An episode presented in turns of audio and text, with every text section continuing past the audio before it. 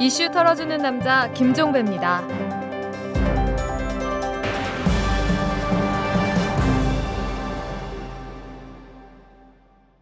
12월 20일 목요일에 보내드리는 이탈남입니다. 이 기분이 그래서일까요? 오늘 아침 거리 풍경이 싸합니다. 지나는 행인들의 표정에 피로감이 아주 역력해 보이더군요.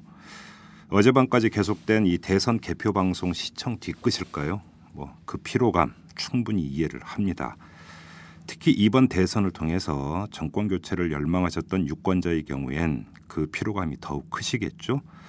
뭐 억지로 위로의 말씀은 드리지 않겠습니다. 그런 위로가 큰 힘이 되지 못한다는 사실 잘 알고 있습니다. 때론 한 호흡 고르고 가는 것도 필요하다고 생각을 하고요. 하지만 언젠가는 다시 시작해야 합니다. 특히 야권의 경우 처음부터 다시 성찰하고 모색해야 하는 엄중한 과제가 남겨져 있습니다.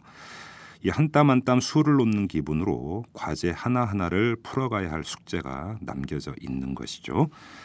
피로감을 푸는 과정이 재충전의 과정을 겸하길 간절히 기원합니다.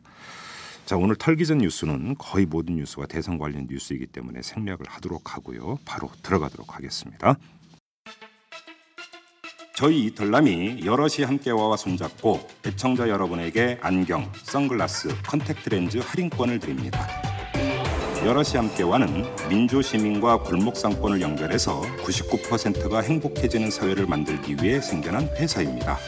검색창에 여럿이 함께와 또는 주소창에 waaa.co.kr을 쳐보세요. 여럿이 함께와 이털남 팬 여러분 안녕하세요. 저는 한마디로닷컴 박기범 대표입니다. 여러분 비싼 사교육비 때문에 걱정 많으시죠? 최고의 영어 강의를 평생 무료로 여기 한마디로닷컴이 있습니다. 전면적 무상 영어 교육 한마디로닷컴이 응원합니다. 영어는 딱 한마디로 한마디로닷컴. 네, 오늘은 어제 치러졌던 대선 그 직후에 한번 뒤끝이 어떤 풍경을 연출하고 있는지 한번 스케치를 해보는 그런 시간을 갖도록 하겠습니다. 오마이뉴스의 장윤선 정치팀장 나와 계십니다. 안녕하세요. 네, 안녕하세요. 어제 야방까지 저하고 같이 또 개표 방송을 했는데 잠은 좀 주무셨습니까? 어, 잘못 잤습니다. 몇 시에 집에 들어갔어요? 집에 들어가니까 4시 반. 어이구. 네. 그리고 오늘 또 여의도도 좀 들렸다 왔잖아요. 예. 아예 잠을 못 잤겠구만. 그 그렇더라고요. 예. 지금 일단 가장 궁금한 곳이 민주통합당인데 네. 그곳 지금 풍경이 어떻습니까? 어, 오늘 오후 3시에 해단식이 있습니다. 선대위 해단식? 예, 선대위 해단식을 준비하고 있고요. 오전에는 뭐 비교적 한산한 음. 모습을 보였고요.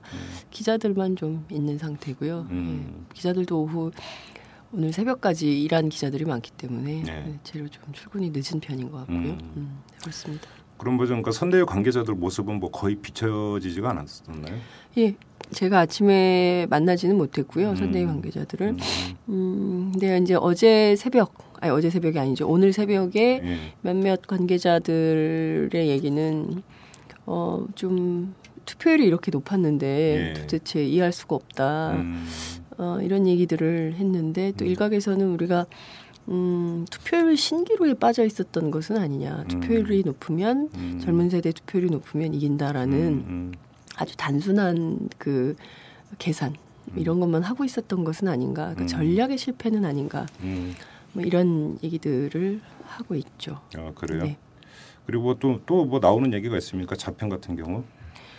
어, 아직까지는 좀 말을 아끼고 있는 분위기인 것 같습니다. 음. 그 심지어 어제 뭐 우상호 공보단장이 기자들하고 만나서 음, 우리에게 사흘만 더 있었다면 그랬다면 우리는 이번 선거를 승리로 이끌 수 있었다. 사흘이 없어서 아쉽다. 이런 얘기를 했는데 아마도 그 얘기에 공감할 국민들이 있을까 싶습니다. 그러니까 약간 그 패배의 원인을 둘러싸고도 아마 본격 이번 주말을 지나면서 일단 민주당은 대표가 없는 상태이지 않습니까? 이해찬 대표가 물러난 상태이기 때문에 대표 체제를 새로 새 지도부를 꾸려야 되는 상황입니다. 그래서 아마도 어, 비대위 체제로 가고 어, 비대위원장을 음, 최고위원들 총 사퇴했기 때문에 비대위 체제로 가고 원내대표가 맡을지 박지원 원내대표가 맡을지 아니면 뭐 새로운 당 외 인사를 새정치위원장을 맡았던 뭐 안경원 교수라든가 뭐 등등 통해서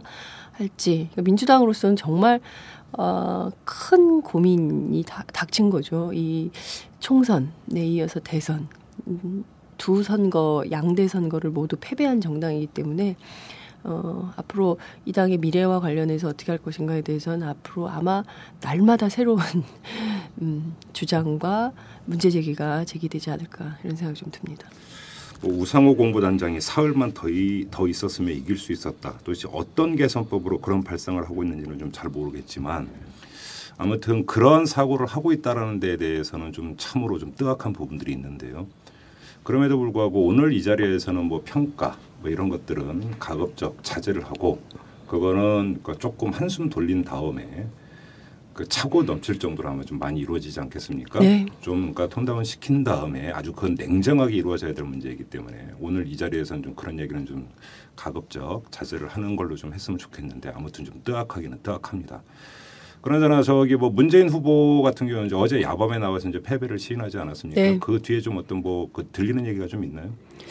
문재인 후보는 어쨌든 어제 표정이 굉장히 홀가분한 표정이었는데요. 네. 굉장히 무거운 짐을 내려놓은 음. 표정이었습니다. 패배를 인정했고 어, 처음부터 문재인 후보가 본인이 음, 만약에 이번 선거에서 패배한다면 철저하게 본인과 민주당의 책임이다 이런 음. 얘기를 했었기 때문에요. 음. 그 책임을 좀 지고 가겠다 이런 음. 것 같고요.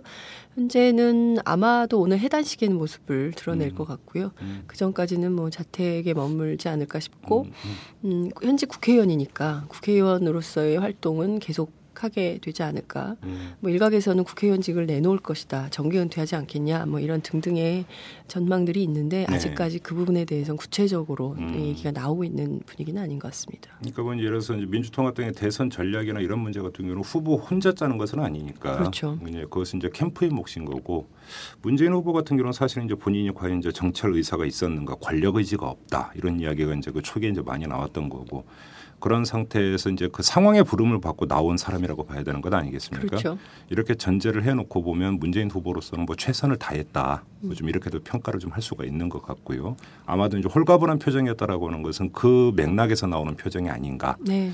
일단 좀 이렇게 이해를 해야 될 것 같고 이 새누리당은 상당히 표정이 밝겠네요. 새누리당은 굉장히 표정이 밝죠. 네. 어제 굉장히 즐거운 모습으로 12시가 넘기 전에 음, 음, 박근혜 후보가 당사를 다녀간 다음에 네. 어, 몇몇 기자들을 제외하고는 전체가 다 나가서 술을 마셨다고 하더라고요. 아 그래요? 네, 예. 네. 그래서 새누리당사 주변에 있는 인근의 술집들이 아마 어제 불야성을 이루지 않았을까라는 음, 생각이 음. 좀 드는데요. 음, 새누리당 입장에서는 예측되는 전망들이 음. 어, 상당히 민주당 문재인 후보에게 유리하다. 예. 특히 이제 그날 당일날 돌았던 여론조사들, 특히 이제 뭐 검찰, 경찰, 심지어 미국, 뭐 그다음에 뭐 대기업인 삼성, 네. 뭐 등등의 정보 라인을 통해서 확인된 바로는 문재인 후보가 음. 1%에서 2% 차이로 앞선다. 예. 예, 출구조사도 그렇다. 뭐 네. 이런 얘기들이 계속 나왔기 때문에 새누리당에서는 굉장히 긴장된 모습으로 그리고 이제 음. 어. 뭐그 지금 발표되는 출구 조사가 사실이 아니다 뭐 이런 것까지 기자 브리핑을 했을 정도니까 음, 음, 음. 자신들이 패배하지 않을까라는 음. 거에 대해서 굉장히 트- 큰 두려움이 있었거든요. 근데 네.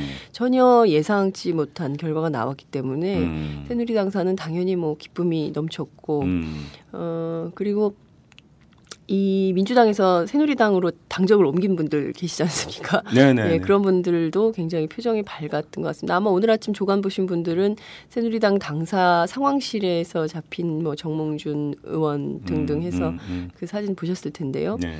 어, 그 표정, 그 사진 한 장이 다 새누리당의 지금 상태, 상황을 음. 설명해 주는 것 같습니다. 아무튼 뭐 박근혜 이제는 당선자죠. 네. 당선자에게는 축하의 말을 당연히 건네야 되는 것이고 네. 그 뭐 이제 그 하지만 아마 박근혜 당선자는 술 마실 틈이 없었을 겁니다. 이제 당장 인과 그 인수위 구성에 좀 들어가야 그렇죠. 되고 이제 여기서 어떻게 이제 또 이제 그 본인 스스로가 대선 과정 내내 이제 국민 대통합을 주장을 음. 해왔기 음. 때문에 이제 결국은 인수위원장과 인수위 면모를 어떻게 짜느냐에 따라서 이제 본인의 그또 이제 진정성이라고 하는 게 이제 첫 번째 또 시험대에 올라가게 될 거니까 네. 아마 인사는 이제 신중에 신중을 기하지 않을까 이런 생각은 좀 드는데 아마 좀 그 벌써부터 머리가 좀 지끈거리지 않을까. 오늘 아침 음, 10시 정도에요. 네. 어, 당선인 기자회견이 당사에서 있었는데요. 네. 박근혜 당선인 당선자가 이런 말을 했습니다. 어, 찬반 음. 가리지 않고 음. 국민의 의견을 모두 수렴하겠다. 음. 그러니까 박근혜 후보 시절부터 네. 100% 대한민국을 계속 네, 주장했기 때문에요. 예. 모든 국민들의 의견을 수렴해서 음. 좋은 나라를 만들겠다 이런 음. 얘기를 밝히고 있으니까요. 음. 첫 출발은 음. 음, 뭐 나쁘진 않다. 음. 예, 이런 생각이 좀 듭니다. 그렇죠. 근데 뭐 통합이라고 하는 것이 몇몇 인선으로 이루어지는 것은 아니고 네. 결국은 통합이라고 하는 것이 가장 기본적으로는 사회 경제적 통합에서부터 시작이 돼야 되는 거고 그건 정책으로 그러니까 결국은 외화가 되는 거니까 이거는 좀 지켜봐야 되는 이제 좀 그런 문제인 것 같고요. 그 우리 유권자들의 지금 모습 참 그 보기 안타깝고 네. 그런 부분들이 참 많은 것 같아요. 음. 트위터 공간이라든지 인터넷 공간에서도 그러하고 어떻게 읽으셨어요? 어, 오늘 새벽까지 이어진 트위터, 뭐, 페이스북 이런 것들을 보면 거의 예. 이제, 어, 멘붕, 다시 또 멘붕이 왔다. 이제 음, 이런 음, 의견들이 굉장히 많은데요. 음, 이렇게 보면 트위터나 페이스북 안에서 굉장히 부글부글 끓던 민심과 예. 이번 대선 투표로 드러난 대한민국의 민심은 상당한 온도 차이가 있었던 것은 아닌가 싶은 생각이 좀 음, 듭니다. 그래요. 처음부터 세대별 투표율이 굉장히 관건이다 이런 얘기를 했는데 오늘 아침 신문에 나왔던 것처럼 50대의 투표율이 굉장히 높지 않았습니까? 90%죠. 그렇죠. 90%. 그러니까 열 중에 아홉이 예. 예, 투표를 한 셈인데요. 음, 그런 결과들에 대해서도 굉장히 놀라는 음, 눈치이기도 하고요. 음, 그리고 전반적으로는 굉장히 슬프다. 오늘은 음. 울고 싶다. 음, 음, 이렇게 이명박 정부 5년도 굉장히 힘들었는데 음, 박근혜 정부 5년이 어떻게 될지 음. 끔찍하다. 뭐 이민을 가야 되겠다. 음, 뭐 등등의 이제 의견들이 쭉 있는데요. 음. 그러니까 거의 음, 분위기는 음, 어, 지난 4월 총선 음, 지난 4월 총선 직후 어, 드러났던 SNS 민심과 음. 거의 싱크로율 100%다 이렇게 볼 수 있을 것 같습니다. 뭐 박근혜 후보를 지지했던 유권자들이 환호할 수 있는 권리가 있는 만큼 네. 또 문재인 후보를 지지했던 유권자들 입장에서는 뭐 슬퍼할 수 있는 그렇죠. 뭐 그런 네. 권리도 당연히 있는 거니까. 그런데 또 이제 제가 그 어젯밤 오늘 이렇게 이제 그 트위터를 세계를 이렇게 이제 들여다보면서 느꼈던 또 하나의 감에는 그럼에도 불구하고 이제 서로 위로하고 네. 격려하려고 하는 이런 그 움직임들도 좀 음, 많이 보이는 것 그렇습니다. 같아요. 예. 어제 저희가 오마이 TV 대선 올레 진행을 해- 하면서 오연호 대표가 울지 않았습니까? 네. 바로 느닷, 제가 옆에 느닷없이 있었죠. 예, 느닷없이 울어서 굉장히 당황하시던데 음, 어, 정치 힐링 캠프를 하자 음. 이런 제안이 즉석에서 나왔어요. 어, 그러니까 그럼 뭐냐, 어떻게 하는 겁니까? 그러니까 이제 그 힐링 캠프를 음, 어떻게 하면 대한민국의 정치 미래를 밝게 쓸 것인가를 놓고 음, 서로 간에 위로도 하고 대안도 찾고 음. 뭐 커뮤니티도 만들고 뭐 네. 이런 방식의 음, 대선 원래의 그 후속판으로 예. 정치 힐링 캠프를 해라. 예. 정치인들도 부르고 예. 왜 우리는 패배했는지 음. 어떻게 하면 성공할 수 있는지 뭐 음. 등등에 대해서 얘기해 보자 뭐 이런 음, 얘기가 음, 있었는데요. 음, 굉장히 저는 이렇게 뭐랄까 어, 문재인 후보를 지지하는 야권 성향의 그 유권자들이 음. 마음씨가 굉장히 따뜻한 것 같더라고요. 그러니까 패배는 인정하고 네. 어떻게 다음에 대안을 만들 것인가 지혜를 음. 모으자 음, 이런 얘기가 쏟아지는 즉석에서 막 그런 얘기가 쏟아지는 걸 볼때 음. 아, 사람들이 진짜 착하다 음. 그런 생각이 좀 들더라고요. 우리가 이제 일반적으로 이제 그이 그 대중지성을 얘기를 집단지성 얘기를 많이 네. 하지 않습니까? 근데 좀 지금은 또 한편으로는 집단 감성이 좀 이제 그 음. 가다듬어져야 될 그런 그렇죠. 때인 것 같습니다. 네. 결국은 이 감성이라는 것도 일정하게 이제 전염성이 있는 것이 아니겠습니까? 네.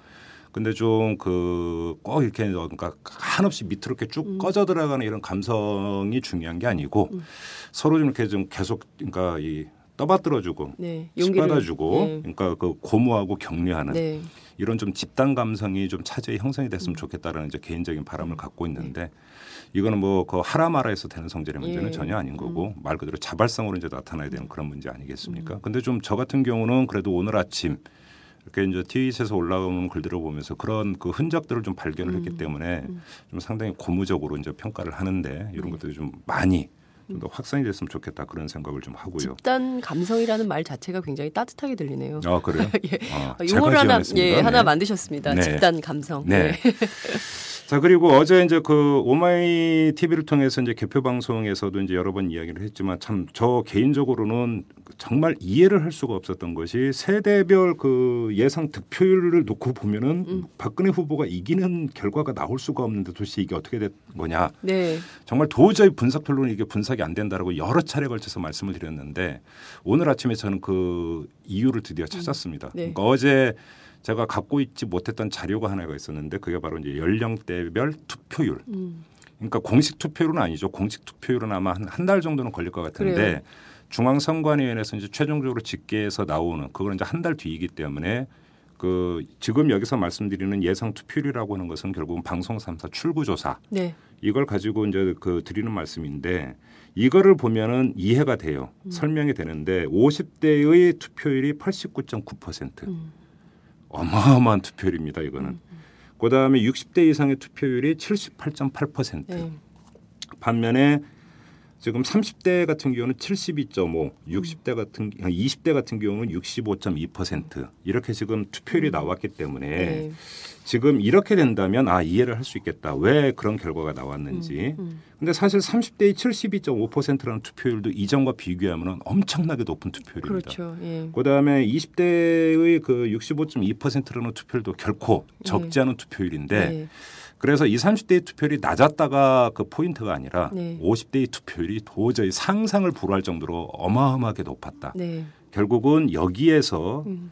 이 판세가 결국은 가름된 것이 아닌가. 네. 좀 이렇게 봐야 되는데 우리에게 지금 그 던져진 숙제가 바로 그거예요. 음. 도대체 50대는 어떤 고민을 했었던 것일까? 네. 그러면서 표를 행사하면서 도대체 어떤 준거로 음. 표를 한 표를 행사한 것일까? 네. 사실은 여기에 그러니까 그 이거에 대한 좀 해답이 좀 필요하지 않을까 네.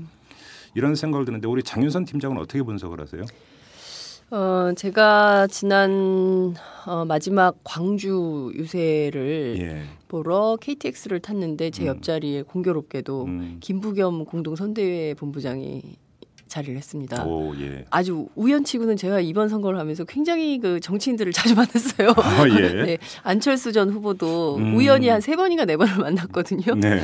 그랬는데 그날 제가 음, 김부겸 본부장한테 편세가 어떻습니까? 이렇게 물었을 때 굉장히 긴장된 표정으로 예측할 수 없다 음. 이런 얘기를 하면서 했던 얘기가 음, 까놓고 말하면 어떻게 먹고 살게 해주겠다라는 그랜드 플랜이 없지 않냐 우리가 그렇죠. 음, 하다못해 하다못해 신행정 수도 이전 뭐 이런 거라도 하나 있어야 예. 되는데 이른바 킬러 컨텐츠. 그렇죠. 예. 예.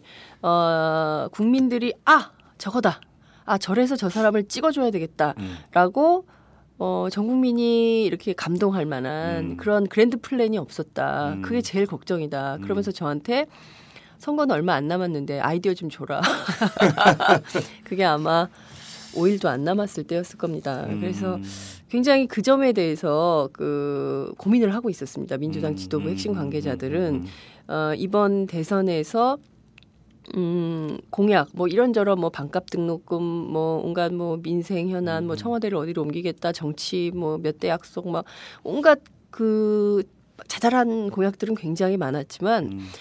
딱 다섯 글자 네. 혹은 열 글자로 요약될 수 있을 만한 문재인의 무엇 음. 이것이 없었다. 이거에 대해서 굉장히 좀 어, 고민을 하고 있었는데 네. 저는 바로 50대 이상의 유권자들이 그 점을 음. 음, 주목했다고 봅니다. 그러니까 결국에는 50대 이상의 유권자들 같은 경우에는 뭐 새 정치의 문제나 정치의 요구 이런 것들도 뭐 중요한 이슈긴 하지만 음. 결국에는 먹고 사는 문제에 대해서 누가 해답을 갖고 있는 거냐. 특히 그 문제와 관련해서는 문재인 후보가 노무현 정부하고 오버랩되는 측면이 굉장히 많지 않습니까? 네네. 예, 부동산 부동산 문제, 음. 어 그다음에 또 뭐였죠? 노무현 정부에서 잘못된 여러 가지 정책적인 실패들 그거에 음. 대해서 다시 또다 어게인이 2002년을 하고 싶지 않다라는 음. 선 판단을 했었을 것 같고요. 그것이 고스란히 이번 투표에 반영된 것은 아닌가 음. 뭐 그런 생각이 좀 듭니다. 특히 음 50대 이상 그러니까 저희가 저출산 고령화 시대로 접어든 지 굉장히 오래됐는데요. 네. 그 인구 비례도 굉장히 많이 달라졌지 않습니까? 그렇죠. 20, 30대는 133만이 줄고 네. 그다음에 50대 이상은 어 500, 560만이 늘어났기 때문에 음. 늘어난 인구에서 투표율마저 높으니 음. 50대 이상의 선택이 음. 사실 당락을 가르는 것은 너무나 당연하다 이렇게 분석할 수 있을 것 같습니다. 그러니까 좀 저도 좀 그 보강을 하자면 이 50대의 구성을 보면 몇 가지 특색이 있어요. 어제도 네. 이제 개표 방송에서 잠깐 말씀드렸지만 50대 초반은 이른바 386 세대로 불리는 사람들의 이제 그 예. 맨 앞자리에 있는 그렇죠. 사람들. 네. 이들이 그 지금 50대의 초반을 점하고 있고 이들이 중요한 게 아니라 50대 중후반을 점하고 있는 사람들이 어떤 사람들이냐. 음. 얼마 전에 베이비 부머 세대가 이제 그 집단 은퇴 시기에 접어들었다라고 해서 큰 뉴스가 된 적이 있었죠. 네, 네. 근데 지금 50대 중후반을 점하고 있는 분들이 바로 그분들이에요. 음, 그런데 재미있는 게 지금 그 이제 정년 음. 정년을 맞이해 들어가면서 물론 지금 그러니까 최근에 신자유주가 음. 그 이제 그 퍼지고 나서 정년이라는 게 거의 지켜지지 않고 있는 그렇죠. 분들도 있지만 네. 이런 분들까지 포함을 했을 때 이들은 사실은 사각지대에 있는 분들이에요. 음. 그러니까 곰곰이 생각을 해보면 우리가 예를 들어서 대선 과정에서 노인 복지 이런 이야기를 했지만 네. 노인 복지라고 하는 것도 거의 대부분이 65세 이상 그렇죠.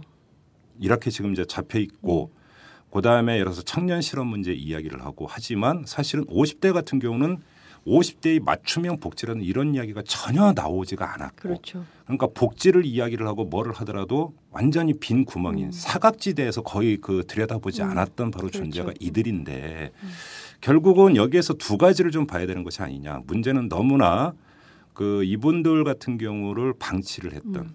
이건 그러니까 그러면서 이분들이 어떻게 살아가야 될 것인가에 있어서 어떤 미래상을 보여주지 못한 음. 이것 이 그러니까 상당히 주된 이유 가운데 하나가 아닐까 이런 생각도 좀 하고 네. 또 한편으로는 이분들 같은 경우는 사회 경험을 하고 나서 이제 일선에서 물러났거나 물러나고 있는 사람들이기 그렇죠. 때문에 그 누구보다도 현실적인 사람들이죠. 음. 현실적인 사람들이고 그것이 구호성의 정책이라고 하는 것들에 대해서 그 자체로 받아들이는 게 아니라 검증, 자기 검증을 하면서 받아들이는 그렇죠. 사람들인데 이런 점에서 본다면 복지라든지 경제민주화 담론에 대해서 음. 이분들이 그냥 말 그대로 그것을 액면 그대로 받아들이는 사람들은 아니다. 음. 과연 이것이 실현 가능하겠는가? 실현될 수 있겠는가라고 하는 거에 대한 또 하나의 어떤 자기 검증이라고 하는 것들이 음. 그러니까 작동이 됐을 가능성이 상당히 높다. 음. 그런 점에서 본다면 그 좀 전에 이제 장윤선 팀장이 지적한 것처럼 그 대선 캠프에서 공약을 내세우는 과정에서 이게 정치하지 못한 네. 그다음에 좀 다듬어지지 못한 네. 그다음에 구체성을 확보하지 못한 그런 것들이 결국 이들의 마음을 전혀 움직이지를 못했다. 음. 그렇죠. 일단 좀 이런 분석도 좀 가능할 것 같은데 네. 그럼에도 불구하고 투표율은 너무 높습니다. 어, 저는 투표율이 높은 건 좋다고 생각합니다. 아유, 물론 예, 그렇죠. 100%다 투표를 해서 음. 본인의 어떤 주권 행사를 하는 것은 어, 반드시 있어야 되는 일이다 이런 음. 생각을 하는데 결과적으로 그 유권자들의 마음을 사로잡기 위한 디테일, 음. 예, 어, 정책, 공약 이런 것들을 만들지 못한 어, 정치 주체들한테 오히려 책임이 있다. 저는 좀 이렇게 생각을 하고요. 그러니까 결국은 이거 요번 그 장윤선 팀장이 얘기한 것처럼 요번 대선도 고공전에서는 새 정치 이런 이야기가 많이 됐고 대선의 주된 화두가 됐지만 네, 이 바닥의 민심 그 음. 밑에서 흐르고 있던 어떤 그 저류라고 하는 것은 역시 또 먹고 사는 문제였다. 네. 좀 이렇게 봐야 되는 것 예. 같고요. 음, 근데 그- 그, 것은 예. 핵심일 수밖에 없을 것 같아요. 예. 먹고 사는 문제에 예민할 수밖에 없다. 음. 그거는 진짜 생존의 문제가 걸린, 그러니까 뭐 음. 정혜신 박사가 목숨이다 이런 얘기를 했는데 음. 생존이 걸린 문제였는데 음. 그 생존이 걸린 문제에 대해서 누가 더 절박한가 그리고 음. 투표할 수 있는 환경이 있나 없나 음. 그리고 이제 환경도 되게 안 좋았던 것 같아요. 제가 보기에는 이제 음. 종합편성 채널이라든가 뭐 나, 이렇게 틀면 나오는 그런 얘기들과 음. 틀어도 안 나오는 얘기들이 사실 예, 예. 그것도 좀 우리가 4.11 총선 이후에 그 잠깐 그 얘기가 되다가 결국은 다시 쑥 들어가 버렸는데 네. 수도권과 지방에 있어서의 미디어 환경의 엄청난 격차, 그렇죠. 그다음에 세대에 따른 미디어 환경의 엄청난 격차. 네. 이것이 사실 이제 4.11 총선 직후에 잠깐 얘기가 됐었는데 이제 그냥 또 이제 넘어가 버렸는데 그렇죠. 사실은 요번 지금 대선 보도를 놓고 보면 방송 3사 지상파 방송에서는 거의 대선을 찾아보기가 힘들었었고 그렇습니다. 결국은 대선 방송을 주도했던 것은 조중동 종편인데 거기는 그렇습니다. 틀기만 하면 항상 네. 거의 똑같은 사람들이 그렇죠. 나와서 똑같은 얘기를 예. 계속 했었으니까 예. 이 상태에서 미디어 환경의 노출 정도와 거기서 미디어 어떤 미디어를 통해서 어떤 메시지가 전달이 됐는가 결국은 이것도 상당히 좀 중요한 문제고 그렇습니다. 예. 사실은 이거는 그 뭐 저희 같은 경우도 사실은 이건 상당히 심각하게 음. 이 대선이 끝나고 나서 그러니까 고민해보고 검토를 예, 해봐야 되는 예.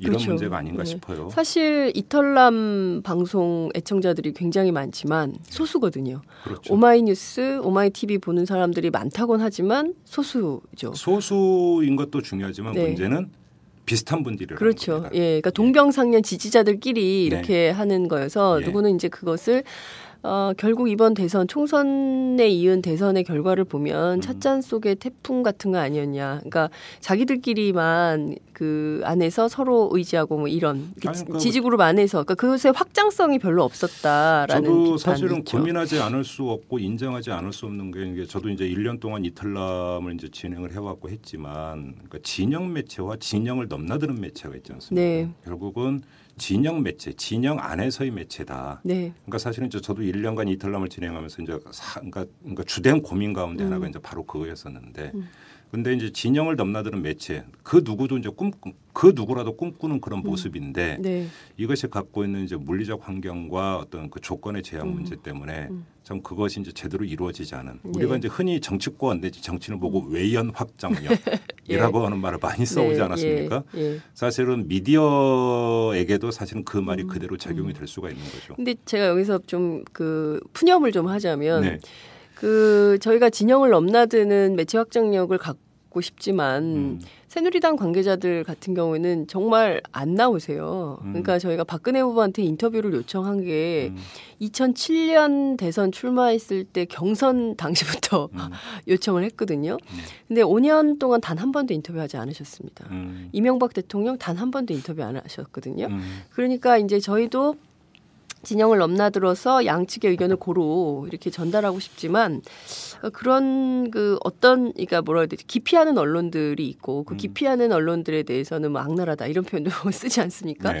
그러니까 그런 점에 대해서는 좀 이렇게 뭐랄까 미디어 환경도 문제지만 미디어를 접하는 정치인들의 태도도 좀 변화돼야 될 것 같다. 아, 뭐 이런 생각이 좀 음, 듭니다. 예, 뭐, 뭐 그거 아주 현실적인 문제죠. 네. 그것도 이제 거꾸로 얘기를 하면 조중동 종편에서도 그 고민을 하고 있더라고요. 네. 진보 인사가 안 나온다. 아, 그래서 우리도 정말 그 보수 인사 부를 만큼 진보 인사도 불러서 그래도 형식적인 균형이라도 갖추고 싶은데 안 나와서 죽겠다. 아, 그래서 이제 그러면 우리는 또 욕 먹는다. 그러니까 니네가 보수라고 욕 먹는 거 아니냐라는 음. 또 이렇게 글이 올라온대요. 네. 그러니까 이것은 결국은 그 같은 고민인 음. 것 같은데 네. 중요한 것은 그런 문제도 있지만 또 하나의 중요한 것은 그 전달되는 메시지 네. 컨텐츠가 그러니까 컨- 전달되는 컨텐츠가 이 진영 바깥에 있는 사람에게도 최소한 그 그런 사람들도 귀를 열고 들을 수 있는 네. 그렇게 그러니까 최대한 그 폭이 음. 넓을 수 있는 그런 메시지 전달 네. 기법 그다음에 컨텐츠의 내용 음. 이런 것들도 상당히 중요한데 이건 전적으로 음. 사실은 저희들의 영, 역량과 연결돼 있는 문제이기 때문에 이 정치권의 대선 이후에 정치권의 성찰이 필요하다는 얘기를 했지만 이 그 이탈남을 진행하고 있는 저희 입장에서도 사실은 성찰 지점입니다. 그 네. 부분 같은 경우는 네. 어떻게 해야 될 것인가 네. 이건 좀, 좀 그러니까 과제로 좀그 남겨져 있는 이런 문제라고 좀 보는 것 같고요. 네. 그나마 좀 그래도 이제 대선에서 그좀그 희망의 싹을 보는 게 이제 호남 지역하고 TK 지역 같은 경우는 쏠림 투표라고 하는 게 이번에도 두드러지게 네. 아주 명쟁하게 나타났지만 네. 그나마 좀 그 위안을 삼을 수 있는 게 PK 지역에서 문재인 후보의 득표율이 애당초 민주통합당이 설정됐던 목표치에 거의 근접을 했다라고 네. 하는 점. 그다음에 대전 같은 경우도 그 지금 그 박근혜 대 문재인의 득표율이 거의 0.3% 포인트 네. 차이밖에 나지를 않는 이런 점에 있어서는 일정하게 이 그이 지역성이라고 하는 것들 조금은 완화되는 이런 현상을 보이고 있는 것은 어떤 승패를 떠나서 우리 정치적으로 볼때 이제 길게 볼때 네. 길게 볼 때는 좀 하나의 그 희망의 징조가 아닌가 좀 이렇게 네. 봐야 되고 네. 또그 역 정반대로 수도권은 야당의 텃밭이라고 했는데 인천 경기 지역에서 네. 전혀 의외의 결과가 그렇습니다. 나와버린 부분들 네. 이것들도 과연 서울과 인천 경기 지역이 어떤 점에서 다른가 네. 이거에 대한 사실은 좀 분석도 좀 있어야 될 것 같긴 해요. 네, 그렇습니다. 음, 그 서울 원래 이제 서울이 이기면 이긴다라는 음. 공식이 이번에 깨졌거든요. 맞아요. 예, 그게 깨졌습니다. 음, 어 그리고 40대가 이기면 이긴다. 네. 이런데 그 공식도 깨졌습니다. 예. 예. 그래서 저는 한국 정치를 분석하는 틀 자체가 좀 변화돼야 되는 거 아닌가 이런 음. 생각이 좀 들기도 하는데요. 음. 음, 저는 경기 인천 지역의 그 결과를 볼 때 그 사실 민주통합당에서도 이럴 수는 없다. 경기도가 이럴 수는 없다. 음. 약간의 뭔가 배신당했다. 뭐 음. 이런 느낌을 갖고 이제 이모키 기획본부장 그 결과를 정말 도저히 어, 받아들이기 힘들다 이렇게 음. 얘기를 했는데요. 어, 저는 역시 아까 말씀드렸던 50대 세대와 마찬가지로 이 지역이 사실 서울에서 떠- 떠밀려난 지역들이거든요. 그러니까 그렇죠. 서울에서 사실은 대부분 베드타운화 돼 있고 그리고 서울로 어, 일은 서울에서 하지만 사는 곳은 경기 인천인 그렇죠. 사, 사람들이 굉장히 많습니다. 이 사람들한테 어, 어떤 그 경제 공약이라든가 그 경제 민주화 담론은 굉장히 컸습니다. 음. 뭐 재벌 개혁을 어떻게 하고 음. 출자 총액제를 어떻게 하고 뭐 등등에 대한 것들은 굉장히 이게 거- 담론은 굉장히 컸지만 이게 일반 시민들한테 이게 귀에 딱 박히게 그래서 내 삶에서 뭐가 달라지는 거지 이게 와닿지 않는 겁니다. 골목상권을 보호해야 되고 뭐 재벌이 뭐 떡볶이집 뭐 뭐 빵집 이런 거 못하게 해야 되고 뭐 이런 담론에 대해서는 정당성은 있지만 음. 그 정당성이 과연 내 삶의 변화에 어떤 것을 주는 것이냐 음. 이거에 대해서는 사실 구체적으로 드러난 건 없었거든요. 그렇죠. 네. 그렇기 때문에 이 사람들이 보기에도 과연 경제적으로 우리들을 더 어, 발전시킬 수 있는 후보가 누구냐. 음. 저는 이 관점에서 봤을 거라고 보고요. 음. 그런 점에서 보자면 뭐 그 여전히 불안한 음. 문재인보다는 그래도 어, 보수가 음. 어, 안정된 보수가 낫겠다 이런 평가를 음. 판단을 했을 수 있다 이렇게 봅니다. 그렇죠. 음. 그래서 이제 그 이게 경제 학술서 수준의 정책 제시가 중요한 게 아니고 네, 그거는 학계의 몫이고 그러니까 정치권의 몫은 그 예를 들어서 그러니까 학계에서 그렇게 이제 축적된 사회 진단 네, 거기서 이제 그 사회 개혁의 방향이라고 하는 것들을 수렴을 해가지고 어떻게 정치 슬로건화하고 구체적인 비전을 제시해 들어가고 어떻게 실천 로드맵을 그렇죠. 국민 앞에 보여줄 것인가 그게 이제 정치권의 몫인데 네, 이 경계가 모호했던 부분이 있어요. 그렇습니다. 그러니까 일전에 이제 그 대선 기간 중에 저희가 이제 그 김상조 한성대 교수를 모시고 이제 경제 민주화 공약에 대해서 좀 점검하는 기회가 있었지만 네, 사실 김상조 교수도 그때 그런 얘기를 했어요. 그러니까 이 재벌 개혁이라고 하는 것이 사실은 경제 민주화의 핵심이 아니다. 음, 그러니까 그것이 실제로 이제 미치는 범위나 이런 것들에 있어서 여기서 얘기는 재벌 개혁이 무슨 이제 순환 출자 금지 음, 기조까지 네. 확대할 네. 거냐 말 거냐 예, 출총제 뭐 이런 네. 걸 얘기를 하는 네. 건데 그것이 본질적인 사안이 아니다. 음. 가장 본질적인 사안은 대기업과 중소기업이 만나는 지점. 그렇죠. 여기서 그러니까 발생되고 있는 온갖 불공정 사례 이런 것들을 어떻게 근절할 수 있는가에 대한 음. 구체적인 실천 방안 네, 이런 것들인데 그런 면에서 볼 때는 정치권에서 애당초 경제 민주화라고 하는 그 엄청나게 넓은 음, 그 담론 같은 경우도 핀트를 맞추는 데서도 일정하게 좀 실패를 한 부분들이 좀 그렇습니다. 있어요. 근데 이것은 이제 좀 하나하나 나중에 복귀에 들어가면서 평가를 해야 될 부분이니까 음. 오늘 여기서 뭐 그 얘기를 좀 본격적으로 할 수 있는 부분들은 좀 아닌 것 같고요. 자, 그 이후 그러면 이제 그 뭐 새누리당 같은 경우는 이제 인수위 체제로 이제 바로 들어가지 않을 수가 없으니까 네. 연말을 이제 전후해서 인서 인수위 구성에 들어가고 아마 1월부터는 바로 이제 인수위 체제로 넘어가지 않을까 네, 이렇게 전망을 하니까 거기는 그 이후에 어떤 정치적 과제와 일정이 명징하죠. 네. 음. 그냥 그 따라가면 되는데 문제는 민주통합당 같습니다. 네. 어떤 그림이 연출이 될 거라고 전망을 하십니까? 어, 아마도 어, 민주통합당 관계자들 스스로도 멘붕일 것 같은데요. 예. 그런데 사실은 이게 좀 예견된 측면이 있었습니다. 근데 음. 안철수 전 후보하고의 단일화가 아름답지 못한 단일화, 그러니까 네. 아름다운 단일화가 아니라 안타까운 단일화가 된 이후부터 예, 예. 사실 어, 문재인이 당선되든 당선되지 않든 음, 정계 개편은 불가피하다. 음, 이런 얘기들이 있었거든요. 음. 어, 따라서 저는 그 정계 개편의 시계가 음. 훨씬 좀 빨라질 수밖에 없겠다라는 음. 생각이 좀 들고요. 음. 그리고 과연 그 국민들이 민주당에 대한 평가를 한 거거든요. 네. 예, 민주당을 신뢰할 수 있는 정당이냐, 설- 신뢰할 수 없는 정당이냐. 음, 그리고 저는 아까 말씀드렸듯이 그 50대 50대 같은 경우 50대가 이런 선택을 한 것은 어, 먹고 사는 문제가 제일 주요했다고 보고 사실 이분들이 유신을 겪은 분들이지 않습니까? 그렇죠. 네, 그래서 그런 그 유신이 어떤 거라는 것은 알지만 그럼에도 불구하고 박근혜라는 후보보다는 박근혜를 둘러싸고 있는 보수 세력에 투표를 했다 저는 이렇게 음. 좀 보는 편인데요. 음. 그 보수주의에 투표했던 이유는 분명히 이제 아까 말씀드렸던 불안한 문재인보다는 음, 안정된 보수가 훨씬 우리들의 문제를 실질적으로 현실적으로 해결해 줄 것이다라는 기대 음. 때문에 그랬다고 봅니다. 따라서 어, 민주당에 대한 이런 국민들의 평가를 민주당이 과연 어떻게 받아들일 것인가? 음. 그러니까 기득권을 내려놓는 것이 뭐 국회의원 정수를 축소하거나 음. 뭐 이런 아주 디테일한 것 이라기보다는 음. 큰 틀에서 민주통합당 플러스 알파 더 이상 민주당만으로는 곤란하겠다. 이번 음. 대선을 준비하는 초기부터 음. 민주당만으로는 안 되고 민주당 없이도 안 된다. 그렇다면 새로운 정당의 모델은 어떤 것이 돼야 될 것이냐. 음. 그러니까 그야말로 민주당 야권. 네. 저희가 다 해봐야 48%라는 게 확인이 되지 않았습니까? 그렇죠. 그럼 48% 플러스 알파를 만들기 위해서 민주당과 민주당을 주, 둘러싼 주변 정치 세력들이 어좀 정말 다시 초심으로 돌아가서 네. 정치를 어떻게 만들 것인가를 고민해야 음. 되는 단계로 음. 가지 않을까. 특히 이번 대선에 심상정 어, 후보까지 우리 이정 후보도 마지막에는 저 사퇴를 하셨지 않습니까? 뭐 이런 변수들이 다 합쳐져서 네.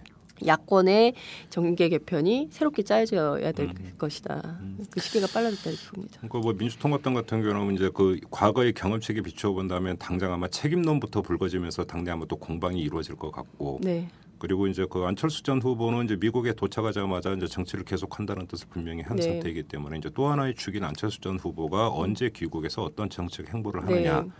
이거에 따라서 민주통합당에서 구심력이 작동이 되느냐 원심력이 작동이 그렇죠. 되느냐 이런 문제가 있을 거고 아마도 제가 볼 때는 그 계기점이 내년 4월로 예정된 재보궐 선거가 그렇습니다. 계기점이 될 것 같은데 그 문제를 떠나서 제가 좀 한 가지 사실만 환기를 하면서 좀 마무리를 해야 될 것 같은데요. 올해 4.11 총선이 있고 나서 질 수 없는 선거였는데 졌다. 라는 네. 게 일반적 평가였습니다. 그럼에도 불구하고 민주통합당에서 왜 졌는지 왜 졌는지에 대한 자체적인 평가 보고서 하나 나왔다라는 얘기를 제가 들어본 적이 없어요. 네. 이런 일만은 이번에는 있어서는 안 된다. 그러니까 가장 그 시발은 민주통합당에서 자체 평가, 음. 패인 분석을 하고 무엇이 문제였는지를 자체 평가하는 그런 모습을 보여주는 데서부터 사실은 성찰이 시작이 되는 건데 과연 요번에 또 구렁이 담 넘어가도 넘어갈 건지 어떤지 한번 이것도 우리 애청자 여러분들이 유익 있게 한번 좀 지켜보셨으면 좋겠다 네. 이런 말씀도 좀 드리도록 하겠습니다. 아무튼 장윤선 팀장 지금 어제 오늘 거의 뭐 밤을 새다시피 일하고 계시는데 상당히 피곤하시겠어요. 얼른 집에 가서 좀 쉬어야죠. 예, 그랬으면 좋겠습니다. 근데 또 일하러 가야 되는 거예요? 취재하러 가야 되나요? 아, 이 취재 취재는 아니고요. 음, 뭐, 예. 그래요. 네. 아무튼 고생 많이 하셨고요. 네. 자, 우리 애청자 여러분들도 고생 많이 하셨습니다. 힘들 내시기 바라고요. 야, 고맙습니다. 네, 감사합니다. 재벌과 모피아의 함정에서 탈출하라. 종횡무진 한국 경제. 재벌 개혁에 앞장서온 김상조 교수. 그가 한국 경제에 던지는 여덟 가지 질문. 우리가 몰랐던 한국 경제의 진실을 파헤칩니다. 더 이상 경제 권력자들의 눈속임에 속지 마세요. 종횡무진 한국 경제. 오마이뉴스가 만드는 책 오마이북. 야, 뭐 하냐? 어, 기사 써. 네가 무슨 아, 기자 다니면서 뭔 기사를 쓰냐? 나 오마이뉴스 시민 기자야. 수십만 명의 사람들이 내가 쓴 기사를 읽는다고. 오마이뉴스에 기사를 쓴다고? 어, 난 읽기만 했는데. 야, 그게 정말이야? 당신도 오마이뉴스 헤드라인 기사를 쓸 수 있습니다. 지금 바로 오마이뉴스 시민 기자로 등록하세요. 세상을 바꾸는 주인공이 될 수 있습니다. 오마이뉴스닷컴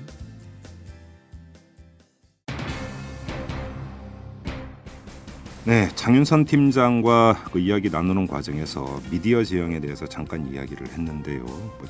사실은 성찰이 필요하다라는 부분, 미디어도 마찬가지인 것 같습니다. 저희 이탈남도 예외일 수는 없는 거고요. 저 이탈남도 조금이라도 도움이 되기 위해서 시작했던 방송이었는데 과연 그 제 역할을 충분히 했는지 이거에 대해서 저희 이탈남도 충분히 성찰하고 다시 모색하는 이런 시간을 갖도록 하겠습니다. 물론 그럼에도 불구하고 저희 이털남은 애청자 여러분이 원하시는 한 그리고 저희 능력이 되는 한 여러분들과 함께 할 것입니다. 자, 이만 마치겠습니다. 지금까지 이탈남 김종배였습니다.